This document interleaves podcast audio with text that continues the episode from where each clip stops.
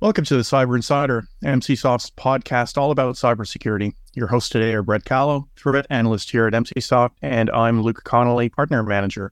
We're very excited to have Sherrod DeGrippo with us today. Sherrod's previous employers include Proofpoint, SecureWorks, and the National Nuclear Security Administration. And she's currently the director of threat intelligence strategy at Microsoft. She's based in Atlanta and is the proud parent of a dog called Boris Karloff. Welcome, Sheridan. Thanks for taking the time to join us today.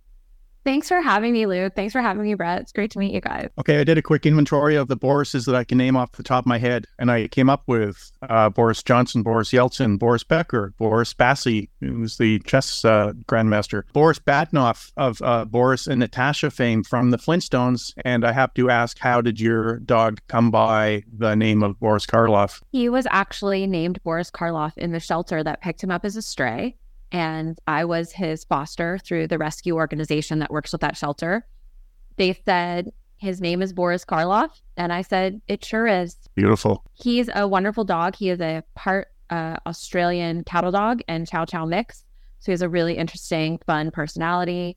Um, he is just incredibly well behaved and incredibly sweet, and uh, I'm very lucky to have found such a sweet, well behaved dog. And a a not so fun fact about Boris is that he actually has been shot and has a tattoo. So, um, as a stray, he was shot and he has buckshot in him that is not affecting him and he's fine now. And when he was neutered, he got a tattoo to indicate that he had been neutered, which is standard procedure. But I always say that uh, Boris and I, between the two of us, have an average of one tattoo each. And uh, in my research, uh, I would just like to add one more thing is that I know that Boris likes to sleep in uh, he's been known to stay on the couch until uh, noon, which is beyond sleeping in in my books, but uh, to each his own. Yeah, it's interesting. a lot of people say, "Oh, the dog woke me up at 7 a.m." Boris has never woken me up in the morning, not once. Good. Okay, so move on. Not everyone has a clear understanding of what threat intel actually is, or even why it is. Can you explain and explain why it matters? Yeah, I would love to. I'd love to talk about that. So, I think that there's a lot of debate about this in the industry. And ultimately, that is the question is what really is the value? Why does threat intelligence really matter? And first, I define threat intelligence really simply. A coworker and friend of mine, Christopher Glyer, gave me this definition very succinctly one day. He said, We talk about what threat actors do. And to me, that's threat intelligence. That's really the foundation of what threat intelligence is is what do threat actors do? And you can really get deep into that and you can expand it. But ultimately, what are threat actors doing? That's the threat intelligence seed. That's the foundation. So the way I like to think about it as well is let's say, you know, you have your home, right? And I come to you and I say, I can sell you a security system to protect your home. And I can make sure that nobody breaks into your house successfully. A lot of people say, okay, that sounds pretty good. And I say, but I have an extra thing that I can add on for you. Every person that tries to break into your home, I can tell you their first name. So he says, Oh, okay. That's kind of cool. Say, I can tell you their height, weight, where they live, and what model of car they drive. I say, Wow, that sounds really cool. Now I say, and I can tell you the model of flashlight and the type of lock picks that they're using to break into your home. They say, Wow, this is, this is really incredible. I, I want this information. This is fascinating. I'm really going to need this. And I, so I can say, I can protect your home. No successful break ins. People say, yeah, it's good. And I say, everyone who tries to break into your home, I can tell you their hair color, their height, their weight, where they live. And I can tell you who else's home in your neighborhood they tried to break into. And according to, in addition to yours, people get really excited by this idea. They say, I want to know, are they breaking into rich people's houses, poor people's houses, big, small? I want to know all this.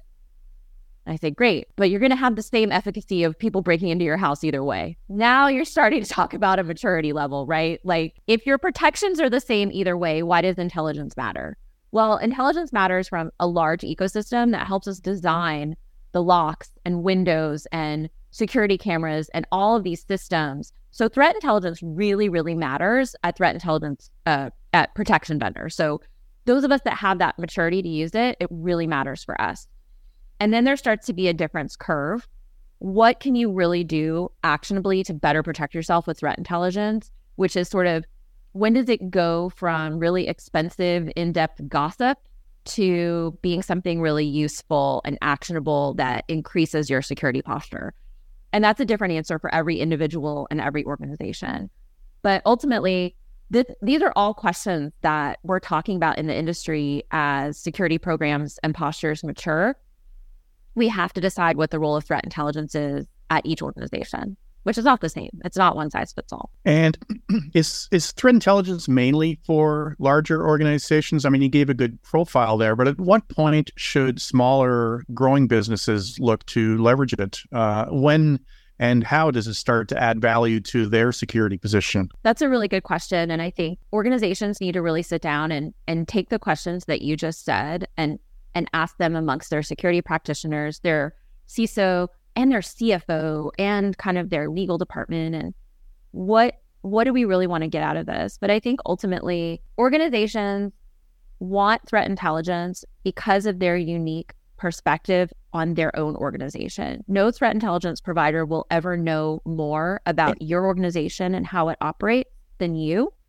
And so you kind of have to sit and be realistic and say, if I give my security operations teams a lot of information about attackers, threat actors, how they operate, what they do. Are they equipped with the right tooling, mechanisms, permissions, and skill levels to be able to use that to better protect us? And in some cases, yes, and in some cases, no.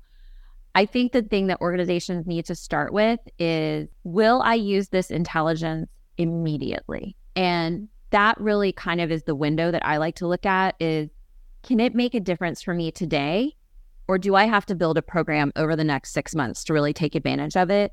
You're probably not ready. Like if I can give you IOCs and actor information and forensics about a piece of malware, and you say, yeah, my team can put this to use today to create better protections and detections within my environment, you're good to go. If you say, ooh, we would it would take us a couple hours or days or weeks to really look at this and understand it and create something with it, then you need to start building your internal programs around how to use threat intelligence better. I'll just point out you mentioned uh, threat actor IOCs. Indicators of compromise. They're basically little breadcrumbs that have been left behind if a threat actor has gained access to a system and they, you know, been mucking about. Yeah, I love an IOC. Um, I think IOC feeds get a bad rap because people see them as just kind of like a blast of information a lot of times. But if you're able to programmatically create detections and hunting out of an IOC feed, that's a really mature way to handle IOCs and and I think being able to manage that data is a really hard job, right? Because you've got IOCs coming in from your own organization, and then you've got IOCs coming in from external threat intelligence and detection vendors. So you have to kind of differentiate, normalize, and hunt through these big disparate fields of data, which can be really hard for a lot of operations individuals. But if you get that down right, IOC is ultimately an atomic IOC. Atomic indicators ultimately are like your most um, indicative piece that you can make attribution off of. So if you have them and have them programmed well, you're in a great place. I know you're interested in threat actor psychology. How does that fit into threat intel? So have you guys ever seen the Michael Mann movie Heat? so he did Miami Vice. That's the same director that did the Miami Vice series and the Miami Vice movies. I think if you haven't seen Heat or the Michael Mann Miami Vice movie, you should watch it because it's one of the best threat actor psychology examples I've ever seen. Another one that's a pretty good example of threat actor psychology is Beverly Hills Cop. Um, Axel Foley is the cop in that movie, but he's also kind of a threat actor because he's like going up to restaurant maitre d's and be like, uh, yes, I'm, I'm, you know, the sausage king of Chicago, like Ferris Bueller. He's got like these different personas that he uses and these different ways to kind of sneak into places in Heat, it's a classic heist movie where those guys are like, just one more job, you know, this is going to be the last one and then I'm out. I think that that psychology really plays over into the cyber threat landscape too. There are people that think about threat as threat actors and try to be successful, whether their motivations are financial, they're uh, working on behalf of a nation state, in order to do espionage or exfiltration. Ultimately, there is a criminal and a threat actor psychology that comes into play to sort of understand what those objectives are, what the motives are, what's the working cadence. Some crimeware actors are I won't say lazy, but they like to take a vacation, right? Like they like their time off. They take nice long summer holidays.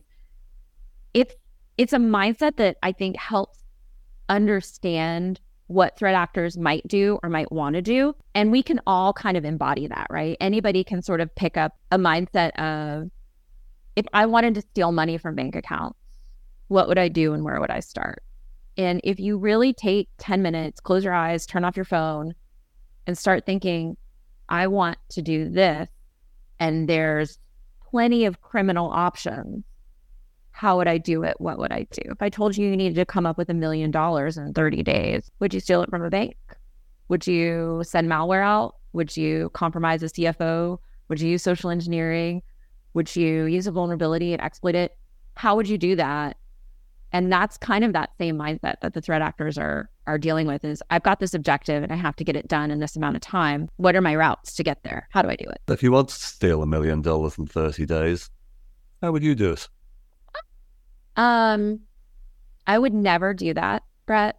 Uh, I am a law abiding, total good kid, goody two shoes, good kid. But I think if I were a threat actor, um, I mean, I would definitely probably do malware into a lower level uh, accounts payable, accounts receivable employee at a medium sized business.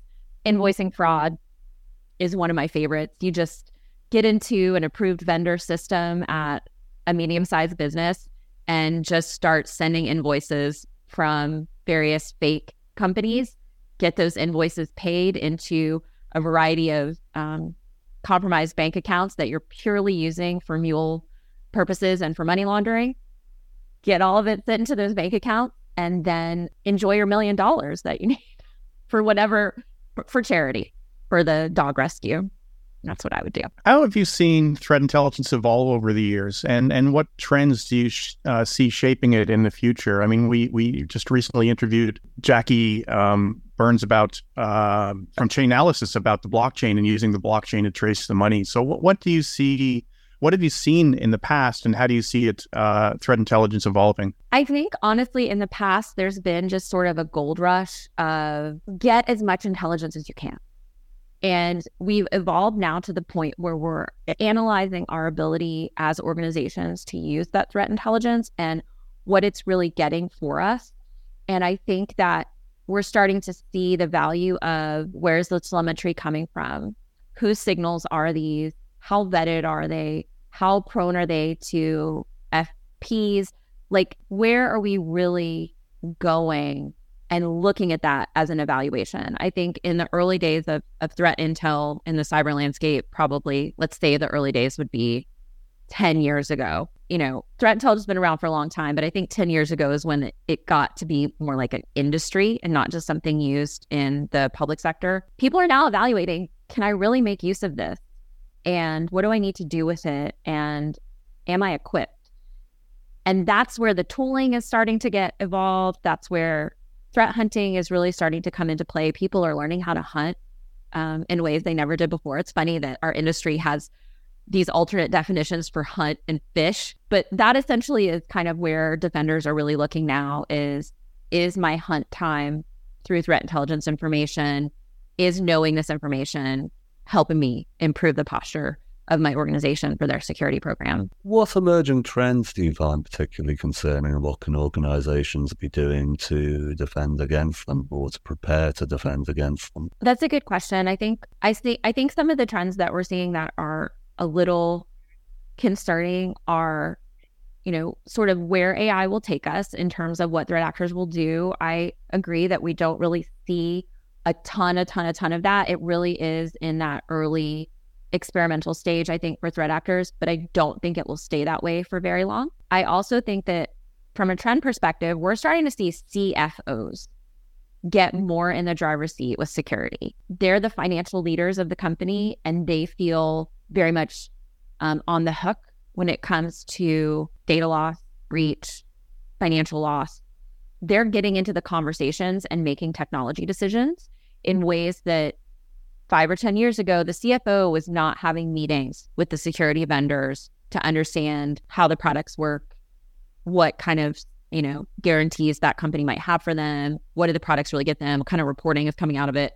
you're seeing CFOs start to ask a lot more questions now. They're in the conversation more than they've ever been before. And I think also from a trend perspective, we can't let go of the realities that we're sort of constantly surrounded now, whether it's a traditional laptop, the cloud, an IoT device, or a mobile device. It's everywhere. My house is fully IoT. And it really stresses me out sometimes because I'm like, I can do so many things. I love this. And then I think, oh my gosh, this is really potentially a big risk factor. Um, so we're back to that kind of place of weighing convenience and security, which isn't a trend, it's a perennial favorite. But we're having to do that with so many new different platforms and devices than before. We're speaking with uh, Sherrod DeGrippo, the director of threat intelligence strategy at Microsoft. Um, Sherrod, in the past, you talked about social engineering as a TTP. Um, for our audience, TTP stands for Tactics, te- Techniques, and Procedures, describing the methods that threat actors use when executing an attack. Can you talk a little about a little bit about that, and in particular, why it matters? Sure, I love social engineering. This is this is another plug for Beverly Hills Cop. The two movies that have some of the best real world examples of social engineering I'll give you three. Here are my three favorite social engineering films to watch Ghostbusters, number one. Those guys are social engineers like crazy, especially the scene in the mayor's office. Beverly Hills Cop and Don't Tell Mom the Babysitter's Dead. Teenagers are the ultimate social engineers. They are so good at it, especially when they're trying to hide the fact that their babysitter died and um, they are covering so they can have a summer alone. I think that social engineering, of course, goes back to being a TTP, like you said, Luke, that it's so human, right? It's a human connection. And then if you go to the threat actor psychology side of it, it creates this incredible like world of imagination. So the question there is if I told you you could, for all intents and purposes in the digital world, become anyone you want. So you can assume the identity of any person that you want, any person with email, any person with a login. Like, who would you become? You might say, I would become a super, you know, somebody that's on the billionaires list. I would become a lottery winner. I would become financial advisor at a big bank. Essentially, once you've got this new identity, you can walk into the virtual bank, right? You can log into someone's online banking. You can walk into uh, a virtual car dealership or you can walk into a virtual CPA's office. You can start moving things around. You can start looking at data. You can start pulling money out as if you were that person. And so, social engineering, in many ways, is the result of making the world believe that you are someone you're not, or that you have some kind of capability or trait that you don't. And so it's sort of fun to imagine like, who would you be? What would you do if you could talk to anyone as anyone else, including systems? What's the best thing to be? All right, you have to answer. Luke, Brett, what are you going to be? I actually don't have an answer for that.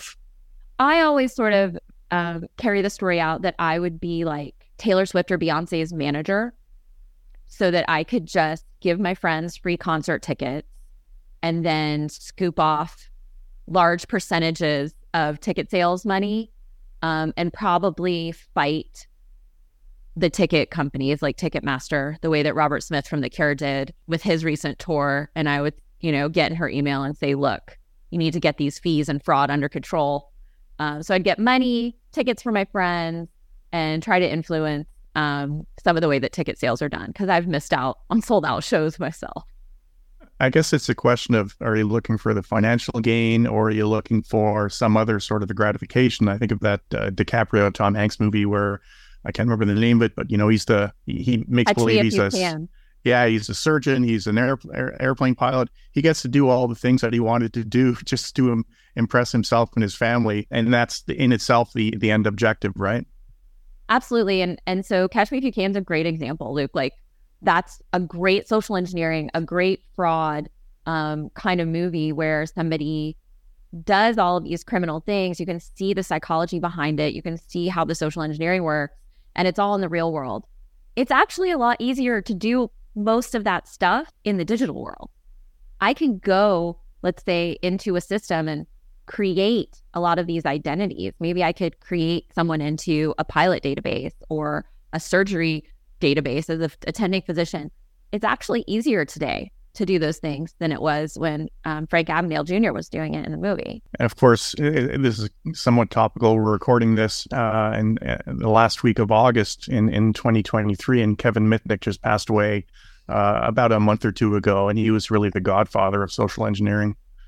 Yeah, a lot of his legend um, as a hacker really comes from that initial social engineering capability. And he had such a history in the industry of of knowing how to do that for ill or for for good or for ill. He was very well known as being one of the top social engineers, uh, especially um, one who gave away their secrets that we've ever seen. What's your most interesting war story, or the most interesting case you've encountered? I don't know if it's the most interesting, but it was certainly one of the most, I think, riveting was a situation where a threat actor sent some emails as if they were a person's, the CEO's assistant, and said, I need you to go buy gift cards, which is a very typical sort of threat, you know, fraud that we see a lot, gift carding. Um, if you get them on your phone, sometimes they'll say, Hey, this is so and so. I need you to buy me gift cards of some kind. So it was a threat like that. And what was interesting to me about the story is that we were also able to review the communication from various drugstores as this person went from drugstore to drugstore trying to purchase large, large quantities of gift cards at once. And the drugstore employees were all saying, Hey, I know you want to buy five thousand worth five thousand dollars worth of these gift cards, but I really think you're being scammed. And so we could see the communications where the employees of the store we're trying so hard to tell this person, look, I'll sell you these gift cards, but I really don't want to. I really don't think you should. And, you know, in one case, a manager at the store was involved, and the manager said, I barred them from buying them here. But I know my coworker manager at another store down the street, they showed up there trying to buy the gift cards. And we keep telling them they can't buy the gift cards. And so they actually called the police and said, can you please talk to this person and tell them we really think that they're under fraud? We really think that, you know, the person that they think is telling them to spend all this money on gift cards is not who they say they are. And so that was kind of where the incident information ended was us watching all of these wonderful drugstore employees trying so hard to coordinate and help this person as they denied to sell them these gift cards and finally, you know, having to call the police to hopefully lend some authority to stop spending this money. Um, many stores actually now have instituted caps on how many gift cards you can buy at once, just because the fraud is so terrible. But I thought it was a nice, a nice thing to see that all these employees were sort of pulling their hair out, going, "How do we convince this customer that buying five thousand dollars worth of gift cards for your CEO's assistant is not a normal thing, and this isn't really real? They're being defrauded." And so it was sort of nice to see, you know, one of the emails was like, I'm going to get manager approval to deny them to sell it. And the manager said, yes, don't sell it. So it was kind of nice to see. You mentioned AI, and, and it's really been in the mainstream for about a year now. Um, ChatGPT came out at the end of last year, and we're seeing new AI tools, and it's really uh, being embraced on a day to day basis um, really, really quickly. It's been astounding. And I'll just mention that Microsoft, uh, your employer, has been at the forefront of the technology with its massive investment in OpenAI, which is the company behind ChatGPT. There's also been rumblings of the potential for AI to be used by the bad guys, either by creating malware itself or by generating convincing messages for use in social engineering and phishing attacks. How do you see uh, AI technologies changing the landscape of threat intelligence and, and defense? I am certainly not an AI expert. Um, that's such a developing um, side of the world. That's not something that I'm 100% an expert in. I actually use ChatGPT so much. I really see the potential. And I think when you go back to the threat actor psychology side of things, right? They're open to using any tools that can help them. So whether that's AI or ChatGPT or just automation or APIs and Excel, you know, we've seen threat actors leverage all kinds of productivity tools um, to keep their campaign straight, to keep their uh, attack chain straight. I think that essentially this will be another tool in the tool belt at some point. What exactly that will look like at mass scale, I don't think we've really, really seen that yet. And I don't think that we can articulate even what those trends will be until we start seeing more evidence beyond um, some of the testing and sort of pioneering attempts um, that are out there. To wrap up, a question that we ask everybody. If you were a legislator and oh. it was your power to ban the payment of ransom demands, would you do it? Wow. Um, that's a great question. So, to ban the power to pay ransom demand, mm, that's a tough one. I think, um, you know, ultimately, the thing that I would tell organization is know whether or not you will pay, what your plan is, who's authorized to say that you'll pay, who's authorized to increase it if you need to increase it.